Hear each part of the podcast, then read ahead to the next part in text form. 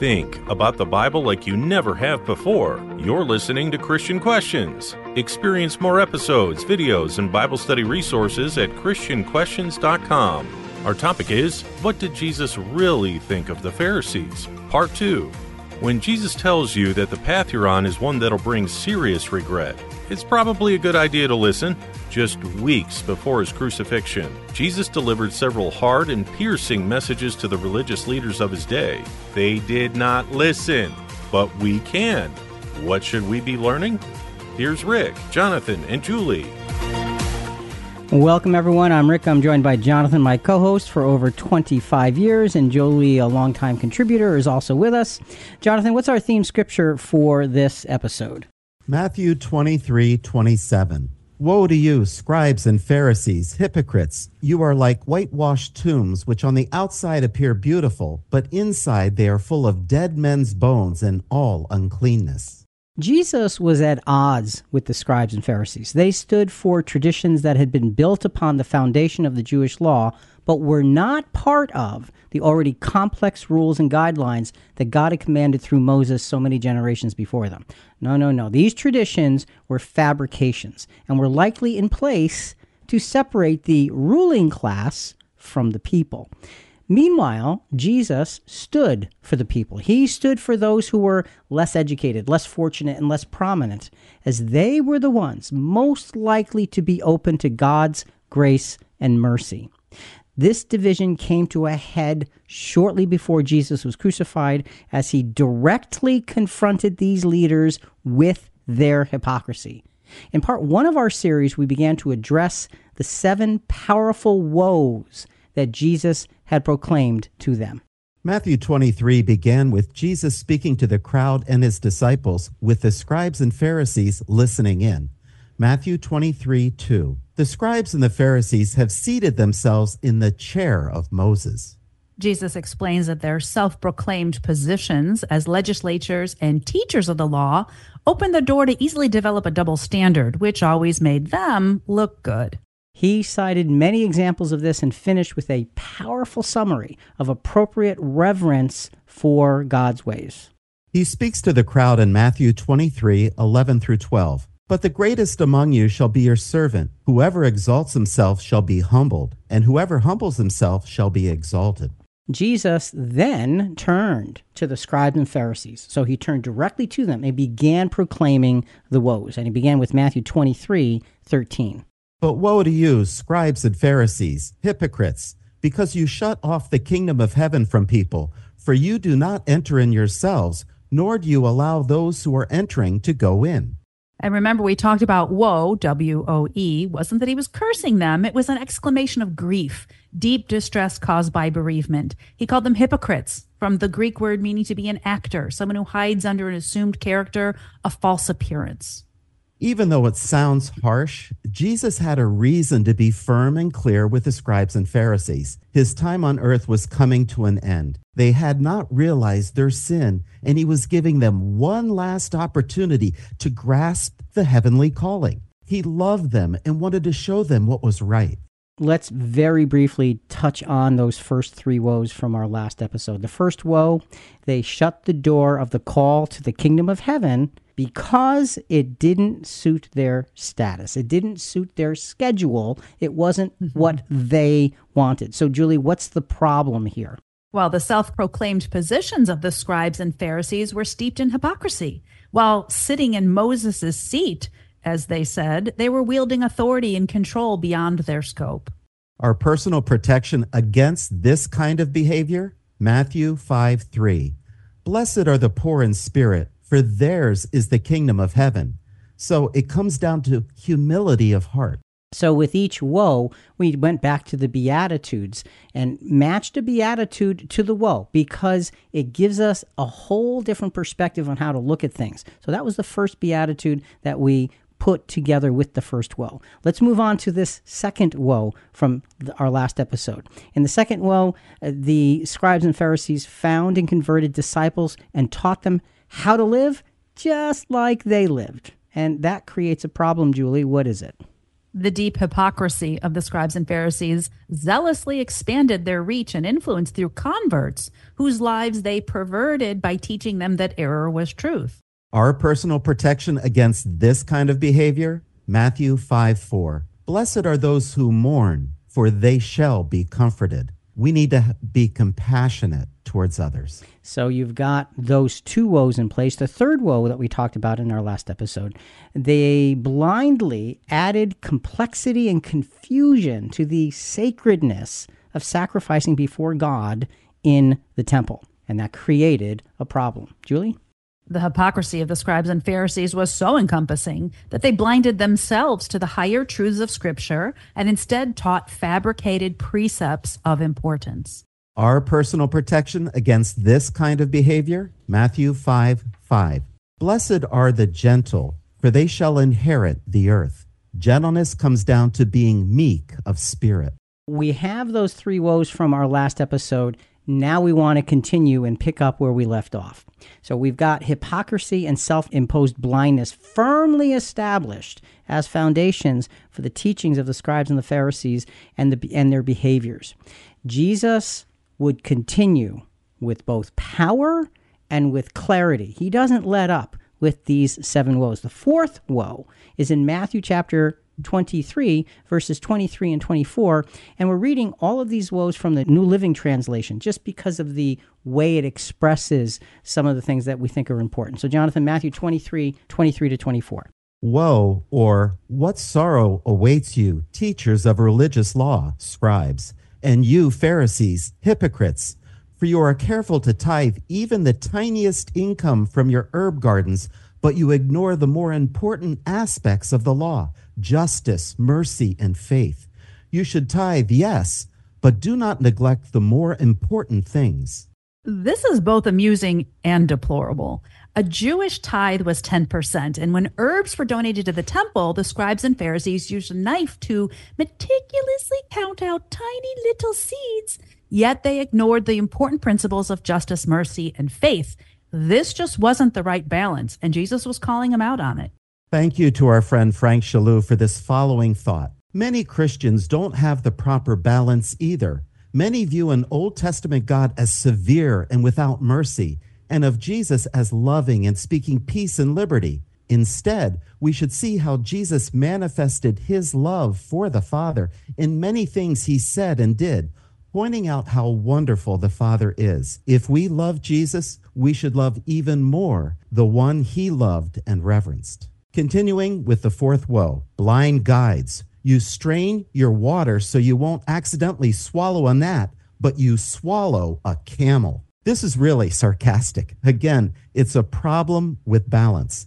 It wasn't wrong to strain out a gnat, which is attracted to fruit, such as in wine, the winemaking process, but the attention should be given directly to the religious matters. Now, for the camel, a camel is an unclean animal. Rick, is this the continued thought of how the scribes and Pharisees put more weight on placing burdens on everyone as if they are part of the law? So, so you're, what you're saying is you've got this camel they're swallowing, and it's a burden bearer. So, are they swallowing the ability to place burdens on people? And I think that there's validity to that. But think about the dramatic difference: swallowing a gnat. They don't want to eat an unclean tiny, tiny, tiny insect. And Jesus says, and yet you swallow this massive unclean animal.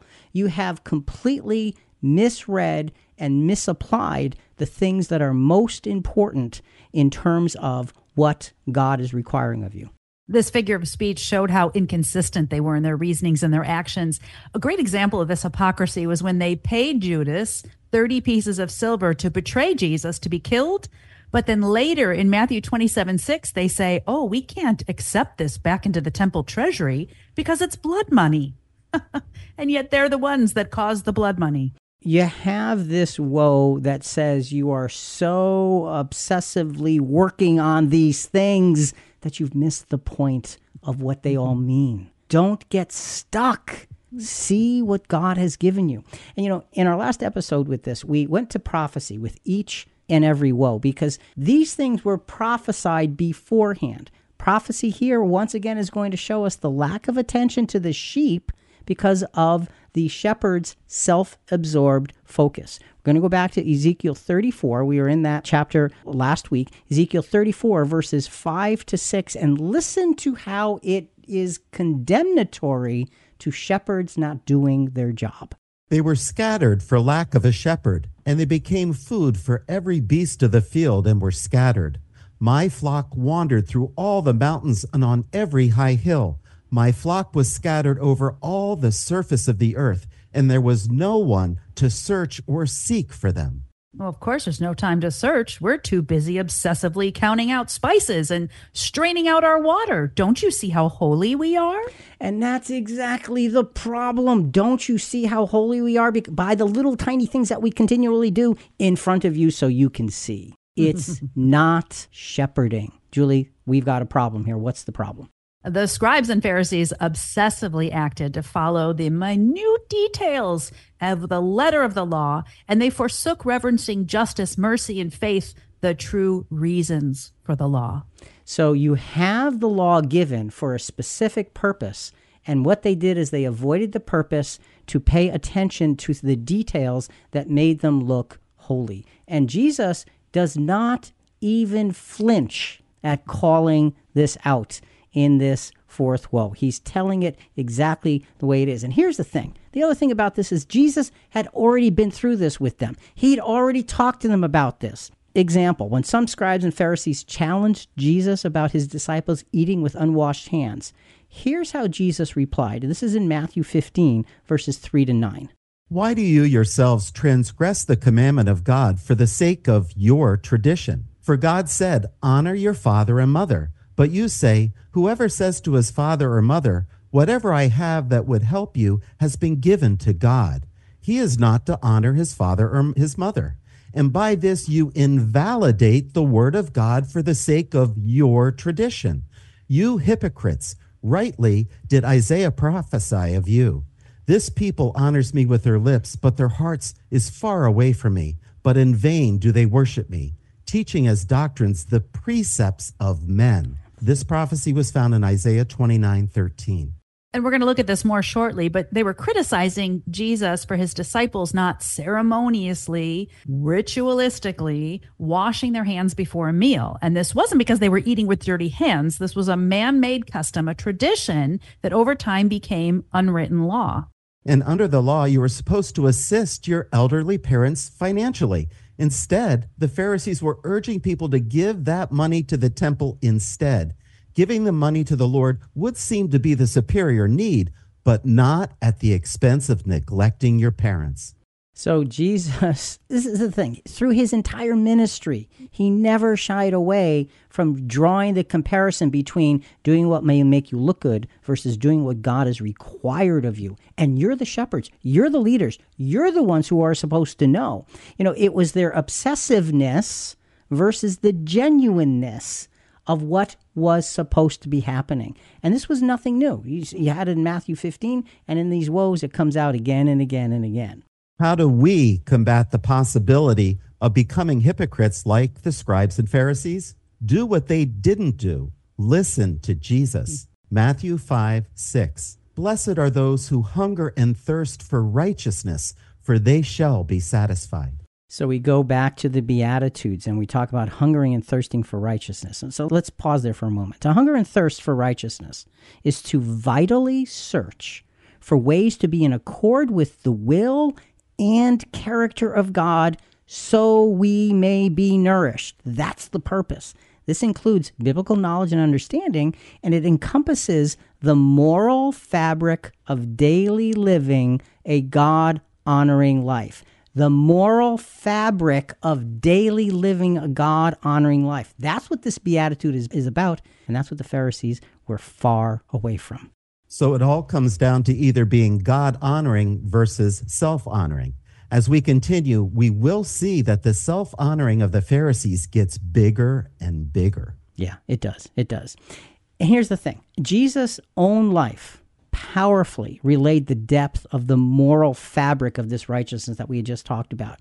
We're going to look at Psalm chapter 40, verses 9 through 10, which is a prophecy that really explains the character of Jesus. Psalm 49 through 10. I have proclaimed glad tidings of righteousness in the great congregation. Behold, I will not restrain my lips, O Lord, you know. I have not hidden your righteousness within my heart.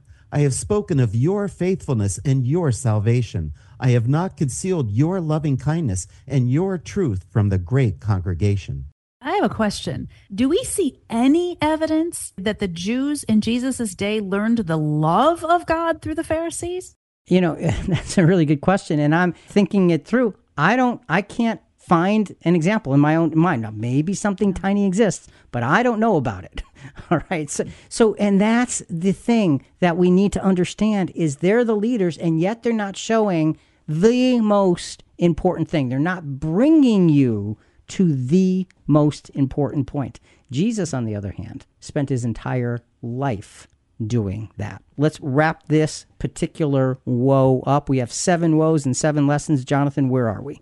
Godly perspective must always be the foundation for the thinking and actions of any who proclaim loyalty to God, especially for leaders. Obsessing over the details that make you look exceptional to those whom you are tasked to lead not only disengages you from godly leadership, it also makes you vulnerable to destructive and godless patterns and conclusions. Rick and Julie, this is great advice for Christian leadership today. It is. And the key is we need to pay attention and follow that advice.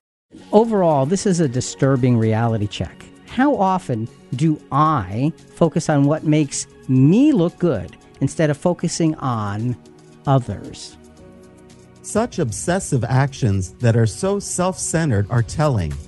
What did these actions lead the scribes and the Pharisees?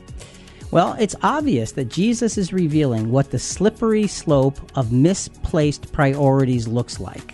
Let, us run through these woes again. The first woe introduced the hypocrisy of shutting Israel out of the call of God's heavenly kingdom because it didn't suit their needs. The second woe revealed them building on that hypocrisy by recruiting others to their side, subjecting them to a deceitful life.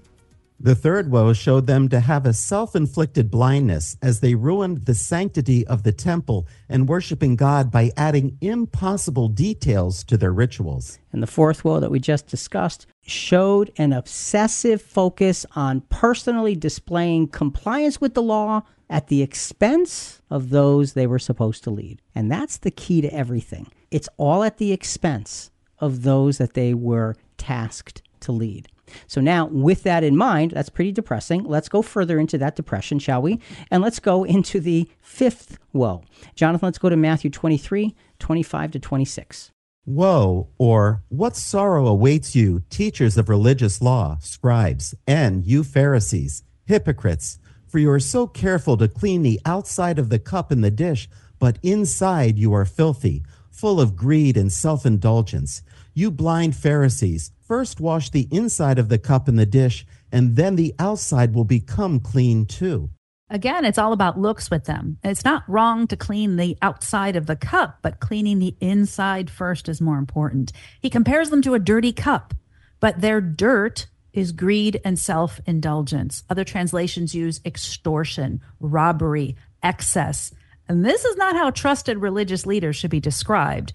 No one had ever spoken to them like this, bringing to light and publicly criticizing their obsessive rituals and hidden motives. No wonder they didn't like Jesus. And, and you're right. That's a striking thought that no one had ever, no one had the courage to do that because they had so successfully elevated themselves above and beyond the rest of the people, except for John the Baptist, except for John the Baptist, who would point them out very, very emphatically.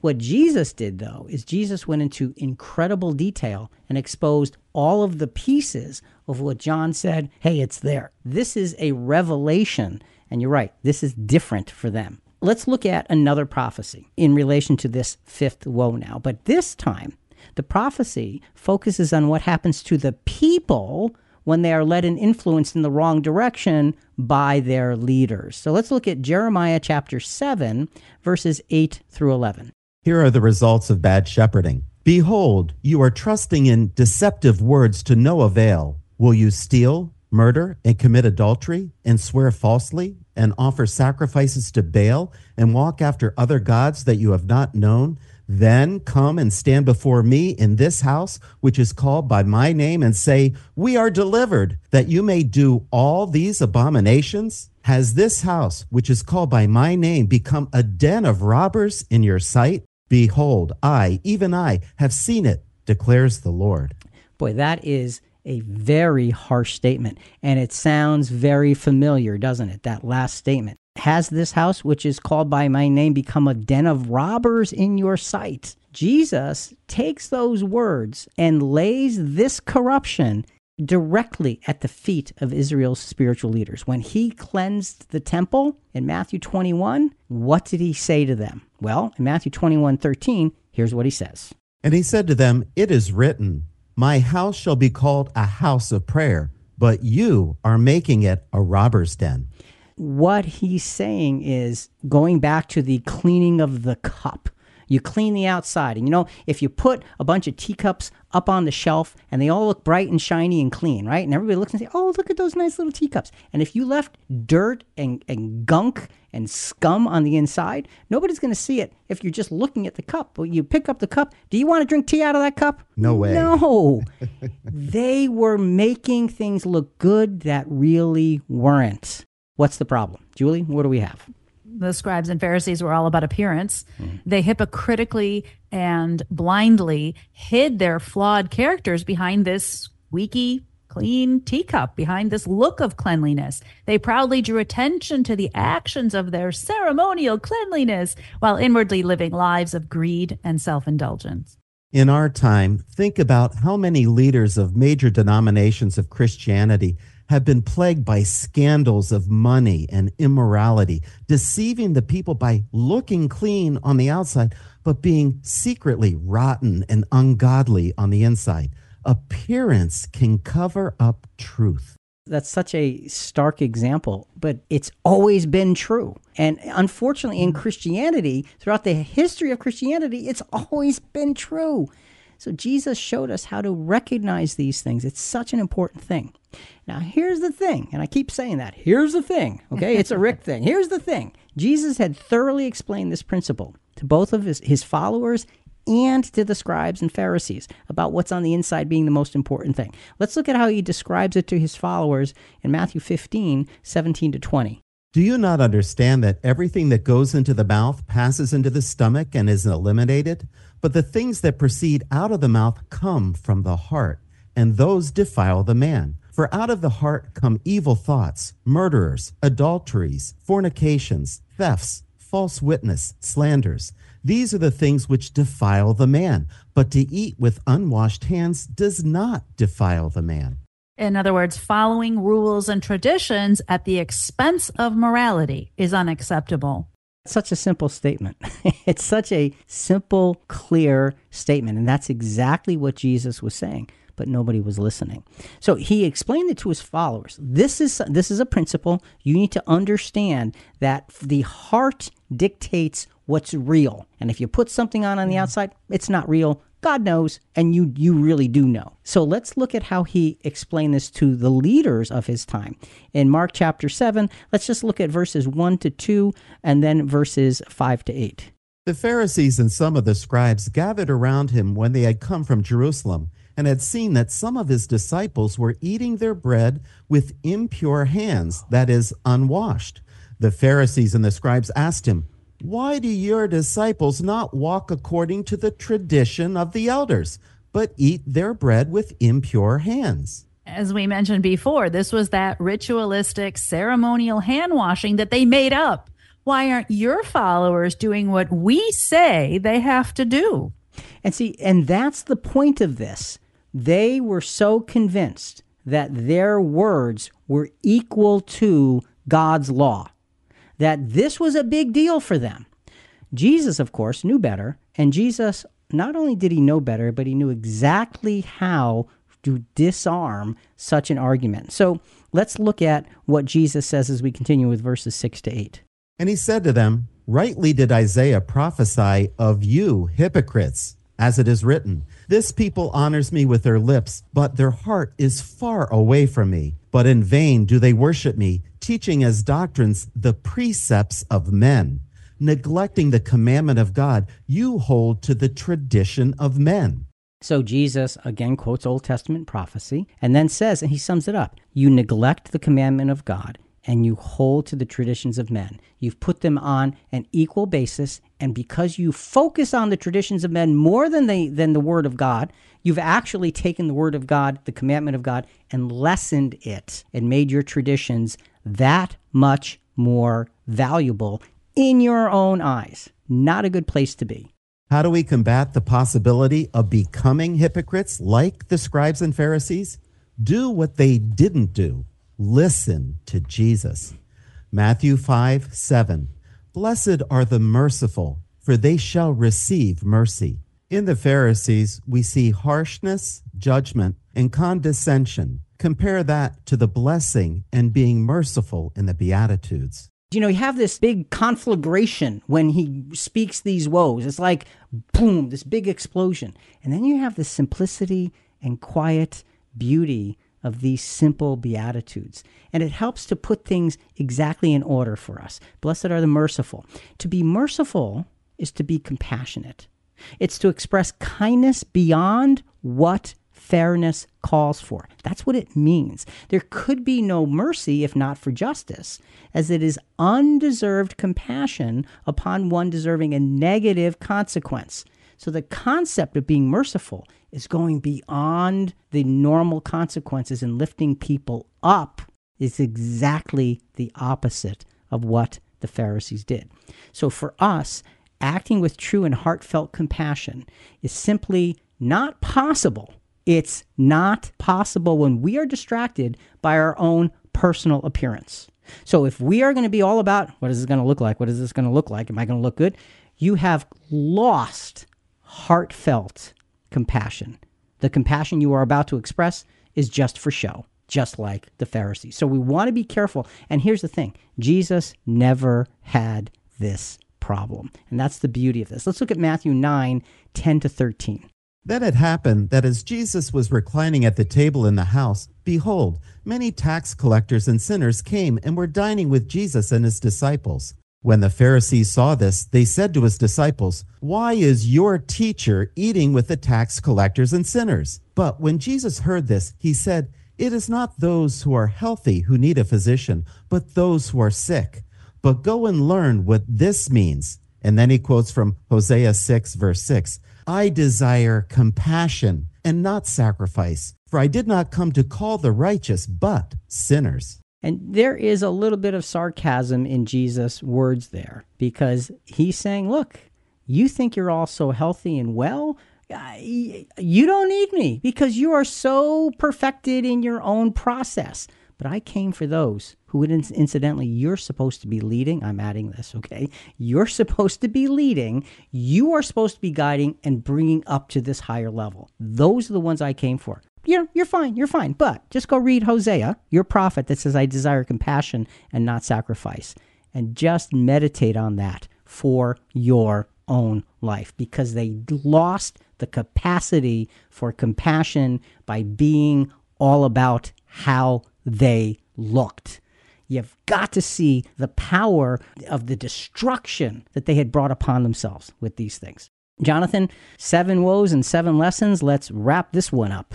The scribes and Pharisees were driven by outward appearance, and this approach hid their self indulgent and flawed characters from the average person. The average person was fooled. But Jesus knew what was beneath that shiny veneer. Let us be wary of too much focus on how things look and be driven instead by how we take opportunities to be giving and compassionate beyond fairness to those around us. Rick and Julie, building others up is the key and being selfless.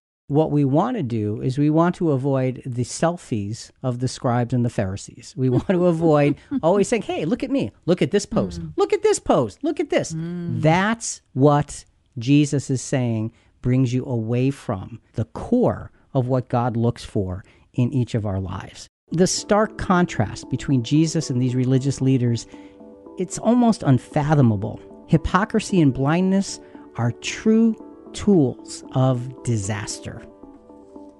Jesus seems to be systematically revealing all of the reasons that the scribes and Pharisees rejected him.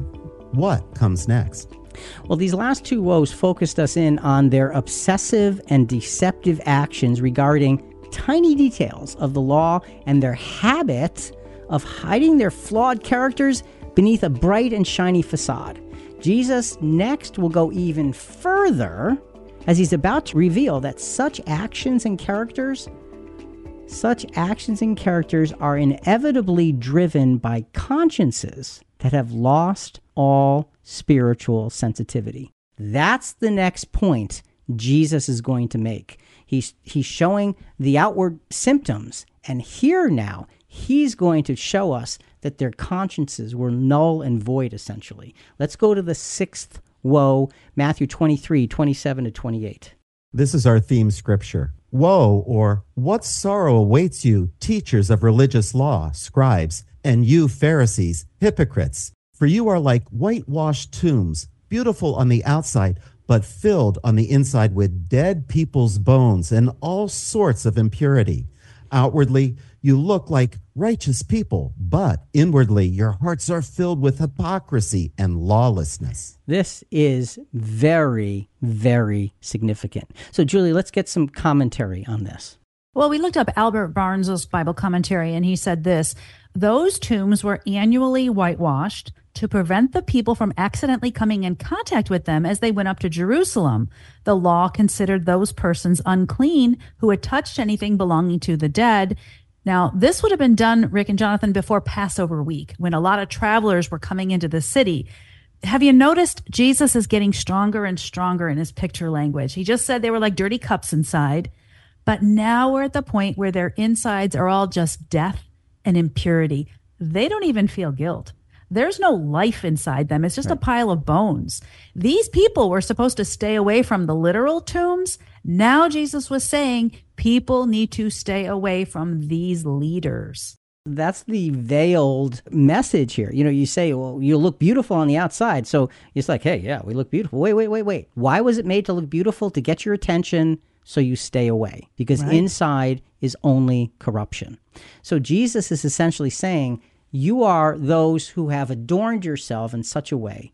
That's a good signal for us. When we see that outward adornment, we stay away. So it's very, very powerful. Why is Jesus so blunt? Because prophetically, he was shown these things and then he observed them in real life and put all that together. Prophecy again shows us the results of such destructive and unholy leadership of God's people by those whose consciences were broken if you have a broken conscience and you're in a position of leadership, those you lead are in deep trouble. Back to Ezekiel 34, verses 9 to 11. Therefore, you shepherds, hear the word of the Lord. Thus says the Lord God Behold, I am against the shepherds. I will demand my sheep from them and make them cease from feeding sheep. So the shepherds will not feed themselves any more, but I will deliver my flock from their mouth, so that they will not be food for them. For thus says the Lord God Behold, I myself will search for my sheep and seek them out. So basically, the prophecy is saying they have a terminal contract because they have so mortified what is supposed to be important and I will seek them out myself. And this and this is this is Jesus coming. This is this is his presence to draw whoever would listen to him out from under the thumb of the scribes and the Pharisees. So Julie, let's describe the problem here. The scribes and Pharisees were without conscience. They're spiritually clueless. They likely had digressed so badly that they couldn't even comprehend that all they were offering to the people was a human greed based advice. Their hypocrisy caused them to leave the true law behind. Today in churchianity, those that preach the prosperity gospel look just yeah. like this hideous behavior. They wave scriptures in front of the congregation to manipulate them. These kinds of shepherds are not actually feeding their sheep. The sheep are spiritually starving and being taken advantage of financially. These leaders are called wolves in sheep's clothing. Yeah, and you know, unfortunately, we've seen I've seen personally too many examples of people who were of limited income and on a fixed income, literally, and being conditioned to believe, I got to give to the church or else, or else, or else. And they couldn't feed themselves. And, and this, we have to be aware. We have to be aware of the principles that Jesus is bringing out so we can understand the power of godliness versus the treachery of selfishness. I mean, that's really what we're looking at here. The power of a God directed versus self directed conscience, because this really is all about what's the conscience inside of us. The power of one versus the other is plainly revealed throughout the Bible. We're just going to touch on two verses here. First, Old Testament, Jeremiah 17, 9 to 10. The heart is more deceitful than all else and is desperately sick. Who can understand it? I, the Lord, search the heart. I test the mind, even to give to each man according to his ways, according to the results of his deeds. You asked who can understand the heart. Well, that's a rhetorical question because obviously God understands, but the individual, and we think of this as ourselves, we don't know our own heart unless we have the mind of Christ and of God that enables the person to see the wickedness and their desperation. We said last week that the Pharisees didn't see a need for repentance because they were already doing everything right in their own minds. Therefore, they had no need for Jesus. This is about the conscience that drives us. Psalm 139, 23, and 24 reads, Search me, O God, and know my heart Try me and know my thoughts, and see if there be any wicked way in me, and lead me in the way everlasting. So you have the issue of my heart, and scriptures speak very plainly about that. And here's a surprise for you Jesus had already emphatically told the Pharisees about this. It's not a surprise at all. These woes are a culmination of a three and a half year ministry right. of telling them, of teaching them, of giving them examples, of asking questions they couldn't answer, of putting them in a position where they couldn't explain things so they could see the error of their ways. He'd already emphatically told the Pharisees about their need for a rightly tuned heart. Let's look at Matthew 12 33 to 35. Either make the tree good and its fruit good, or make the tree bad and its fruit bad, for the tree is known by its fruit. You brood of vipers, how can you, being evil, speak what is good? For the mouth speaks out of that which fills the heart. The good man brings out his good treasure, what is good, and the evil man brings out his evil treasure, what is evil. In context, Jesus had just healed a demon possessed man who couldn't see or speak. Out loud to the crowd, the Pharisees said, Could it be that Jesus is the Messiah? But privately, they were thinking, no wonder he can cast out demons. He's getting his power from Satan, the prince of demons. But Jesus lets them know he can read their thoughts. And he has this really blunt and brilliant reply in Matthew 12, 25 to 32. So here he continues by likening people to a tree. The health of the tree is known by its fruit. Good, sweet fruit doesn't come from a rotten tree. When you're all about appearance, you're not anything about fruitage. And so, see, health is from the inside out, just like with the cup, just like with the, the whited sepulchre. All, all of those health comes from the inside out. And Jesus is saying that if you are evil, what comes out of your mouth is inevitably going to reflect what's inside and what fills your heart. We need to understand how emphatically Jesus taught them about this condition of becoming whitewashed tombs, of being so full of destruction and disgrace and death and corruption that you just need to, to, to stay away. You just need to stay away. Their leadership tragedies back then were precursors to potential Christian leadership tragedies throughout the age and today. 1 Timothy chapter 4 verses 1 and 2. But the Spirit explicitly says that in latter times some will fall away from the faith, paying attention to deceitful spirits and doctrines of demons by means of the hypocrisy of liars seared in their own conscience as with a branding iron. In the very next verses, the Apostle Paul gives two examples of false teachings forbidding to marry and abstaining from meats. We look around in Christianity today and we see that very thing, and it's so sad.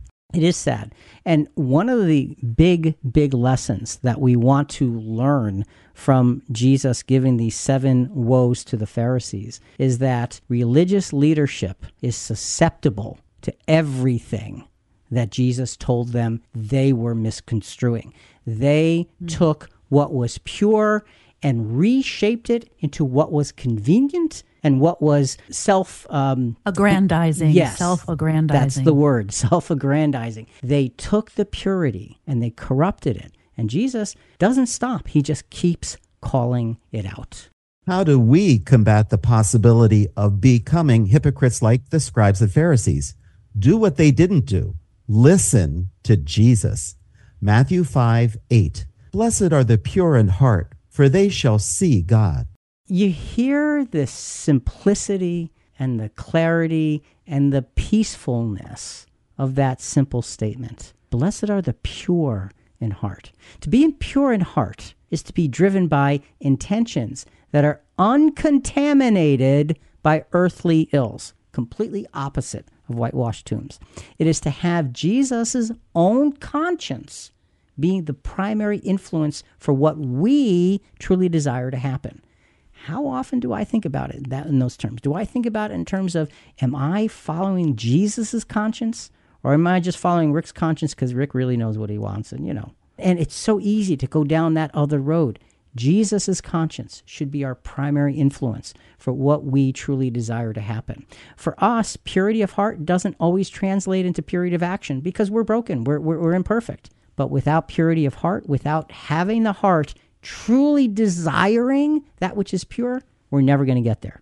So you need that as a starting point. So, what's the blessed result of a pure heart? It is to see God. And I'll tell you, this is magnificent, but it is no easy task. Let's look at 1 John chapter 3 verses 2 to 3.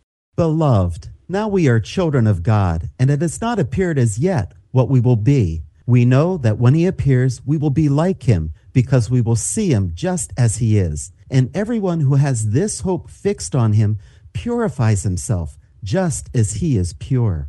Striving for purity is of critical importance, as you described, Rick. Ceremonial cleansings and whitewashed tombs, these showed a false outward purity, but they were spiritually dead on the inside. You're lost, Pharisees. Jesus had great compassion for their blindness, but there's nothing else he could do at this point. Yeah, yeah. It had they had gone beyond. They'd gone beyond that point of no return. And he's just saying, here's where you are. Here's where you have ended. And we're going to see that in the next woe. But yeah. before we get to the next woe, let's finish this one. So, Jonathan, seven woes and seven lessons. Words and actions are windows into people's hearts. When Jesus called out the scribes and Pharisees in this sixth woe, he was pointing to the deadness of their spiritually driven conscience. Simply stated, if one's life is full of death, deceit, and destruction, the external trappings of that life will not change the internal drive. How well tuned is my conscience? And that really needs to be our most important question. What about me? Sometimes Jesus had to say difficult things. It's important to remember that these woes aren't condemning them to eternal torment.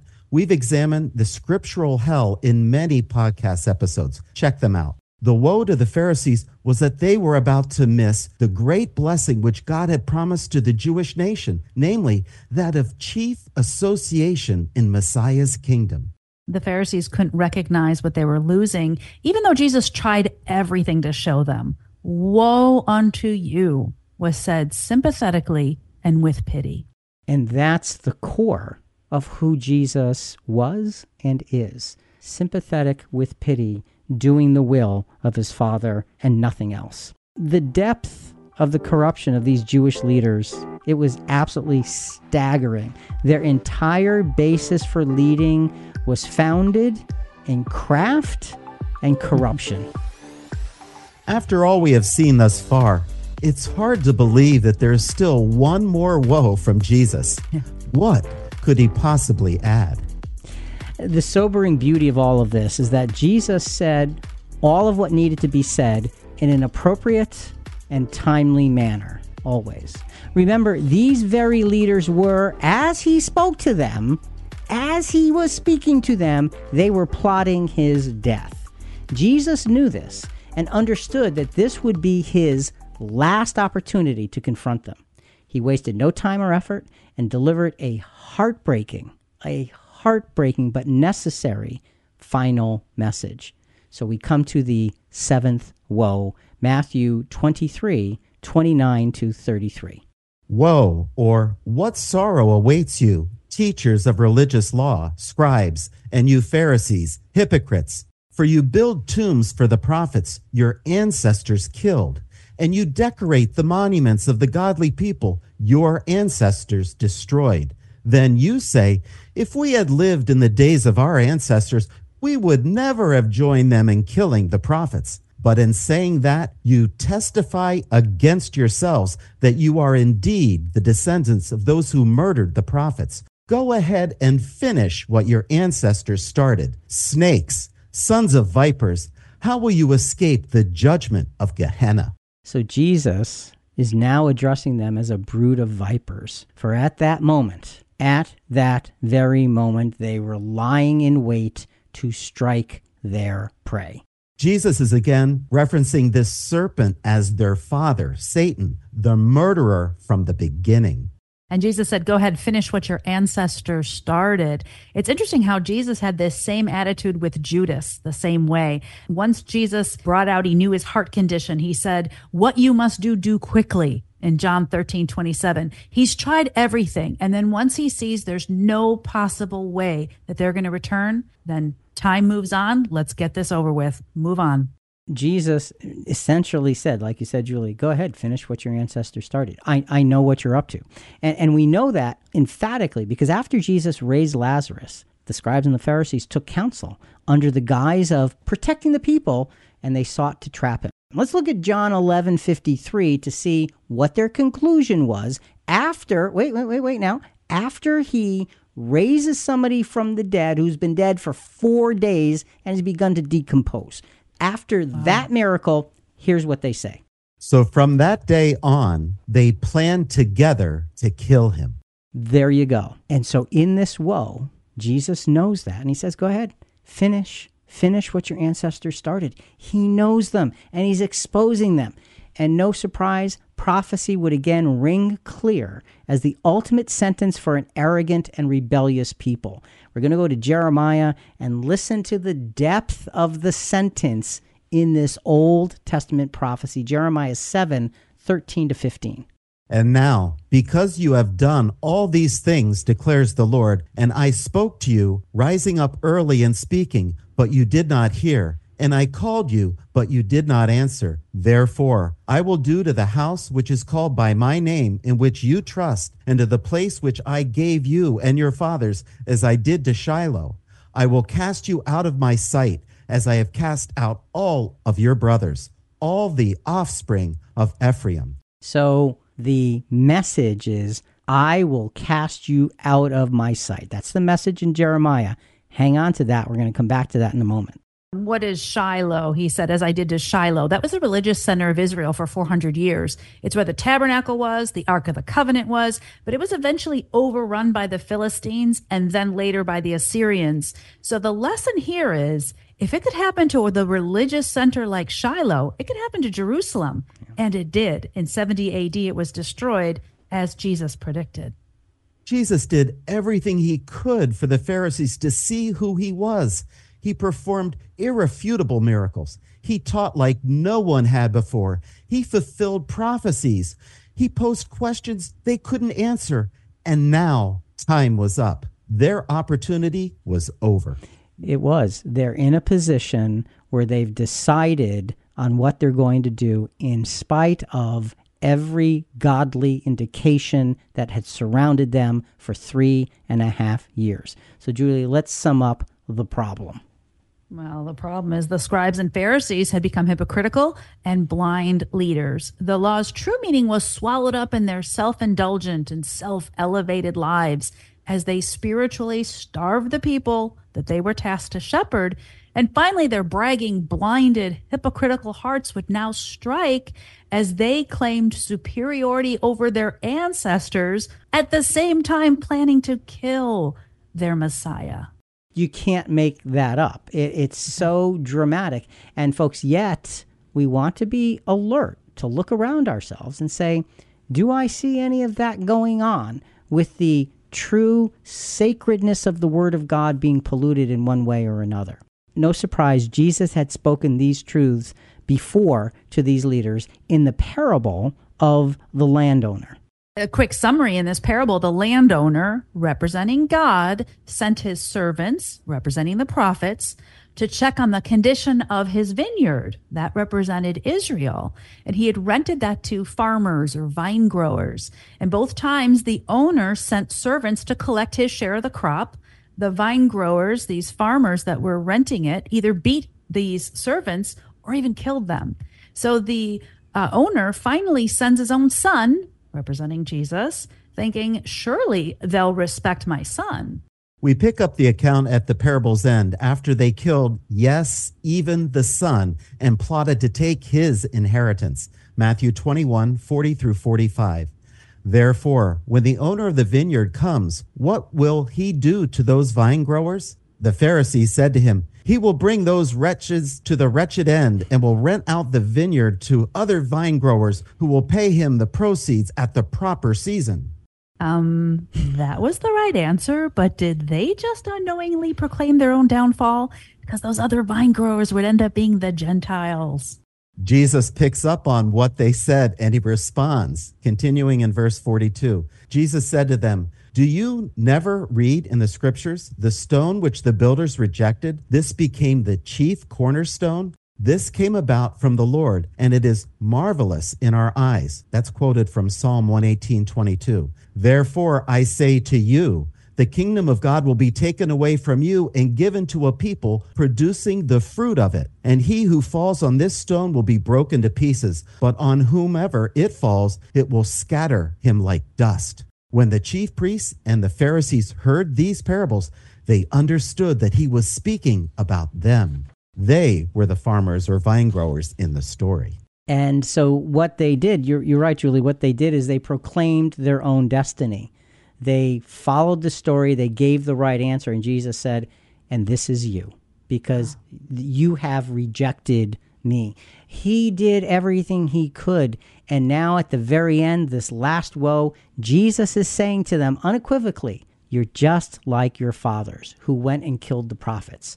And you say, if we had lived in those days, we would have never done such a thing. And yet, they killed the prophets. You're killing the Messiah. Let's weigh that out, shall we? I mean, there is a dramatic, dramatic sense of the, the irony and the hypocrisy and the blindness and, and the viper like activity that we're seeing in them. And Jesus brings it all out in these seven woes. So now let's go back to Matthew 23. After going through a few more details, this account ends this account ends with a heart wrenching lament from Jesus. And, and as we go through this next scripture, put in your heart and your mind Jesus feeling the loss of the nation of Israel. He knows they're rejecting him. He knows it was prophesied. He knows it has to happen. And he knows of the pain and suffering that's going to come because they were so hard hearted. So he knows these things and he this is Jesus. He feels it. So as we listen to this verse, keep that in your mind. Matthew 23,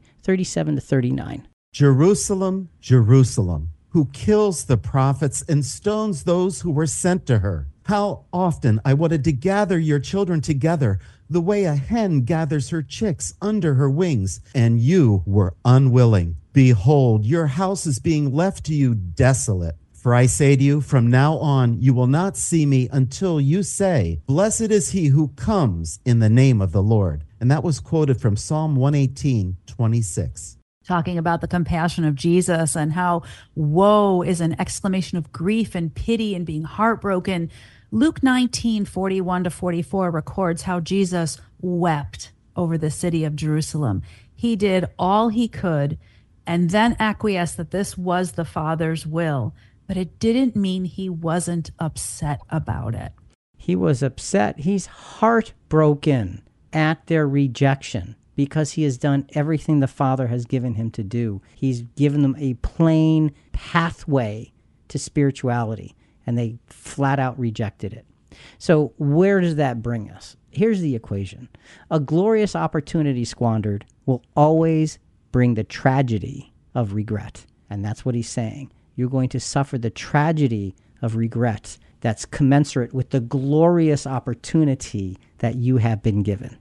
A parallel to what happened to the Jewish religious leaders is the weeping and gnashing of teeth that will take place in the day of judgment. Christians who realize that they were so far off from God's love and mercy for all mankind will have deep regret for not following God's word.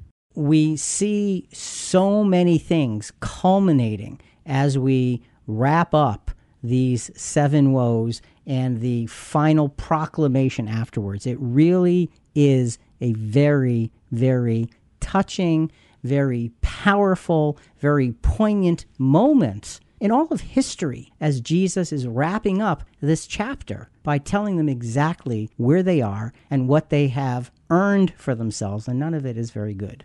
How do we combat the possibility of becoming hypocrites like the scribes and Pharisees? Do what they didn't do. Listen to Jesus. Matthew 5 9. Blessed are the peacemakers, for they shall be called sons of God. Again, a simple simple statement. Blessed are peacemakers. They are the sons of God. To be a peacemaker is to be a reflection of Jesus and break down barriers between those who are at odds so they cannot just coexist, but they can fully integrate. Being a peacemaker enables us to truly appreciate what Jesus came to do, as well as to work alongside him in the privilege you see, the Pharisees were all about peacekeeping with the Roman government. That's what they were all about. They were keeping the peace with the Roman government and feeding their egos at the same time. And the peasants could stay the peasants, the sinners could stay the sinners. They didn't care. The Beatitude says, Blessed are the peacemakers, those who bring those who are at odds together. And that's the lesson that they completely missed. They completely missed the beauty and value of bringing the people to God as shepherds were supposed to do. And when we look at this, what we see is Jesus was the ultimate peacemaker for all time. There is no, in all of the history, written and unwritten, of humanity, there is no peacemaker like Jesus. Romans 5 18 to 19. So then, as through one transgression there resulted condemnation to all men, even so, through one act of righteousness, there resulted justification of life to all men. For as through the one man's disobedience the many were made sinners, even so, through the obedience of the one, the many will be made righteous. So you have this beautiful, beautiful picture of transgression and condemnation because of Adam. And you have righteousness and justification because of Jesus. There's a perfect balance. All men who were plunged into sin are taken out of sin by Jesus. And yet he's the one they crucified. So when we look at this and we see the power of Jesus' life and we see him showing them these woes and telling them precisely, this is how you have misrepresented God Almighty. We need to take that lesson and understand Jesus did pay the price so salvation could be free for every human who had ever lived. And that included those Pharisees. He felt for them. It was a powerful lesson that we cannot minimize because these woes showed us what happens when human thinking takes godly principles and, and just runs its own direction. So, Jonathan, finally, seven woes and seven lessons. Whenever any kind of power or opportunity is presented, it is inevitably accompanied by great responsibility. Jesus showed us the blunt and subtle pitfalls that can easily plague us as they plagued the scribes and Pharisees. Let us be ever aware to seek the sincerity of truth over hypocrisy and to see with spiritually sound eyesight over the self imposed blindness of ego. Let us not elevate ourselves over our peers, but instead humbly follow our Master. Seven woes for the scribes and the Pharisees. And in these woes, what we have are tremendous, profound lessons of earthly, sinful thinking and action versus the spirituality that God requires. each of us has the opportunity to look at these things and say, what direction am I going to go in this way and in that way? Am I going to get stuck in those woes, or can I learn to rise above such things and honor God daily? Think about it. Folks, we love hearing from our listeners. We welcome your feedback and questions on this episode and other episodes at ChristianQuestions.com. Coming up in our next episode, can my marriage be a happily ever after? We'll talk about that next week.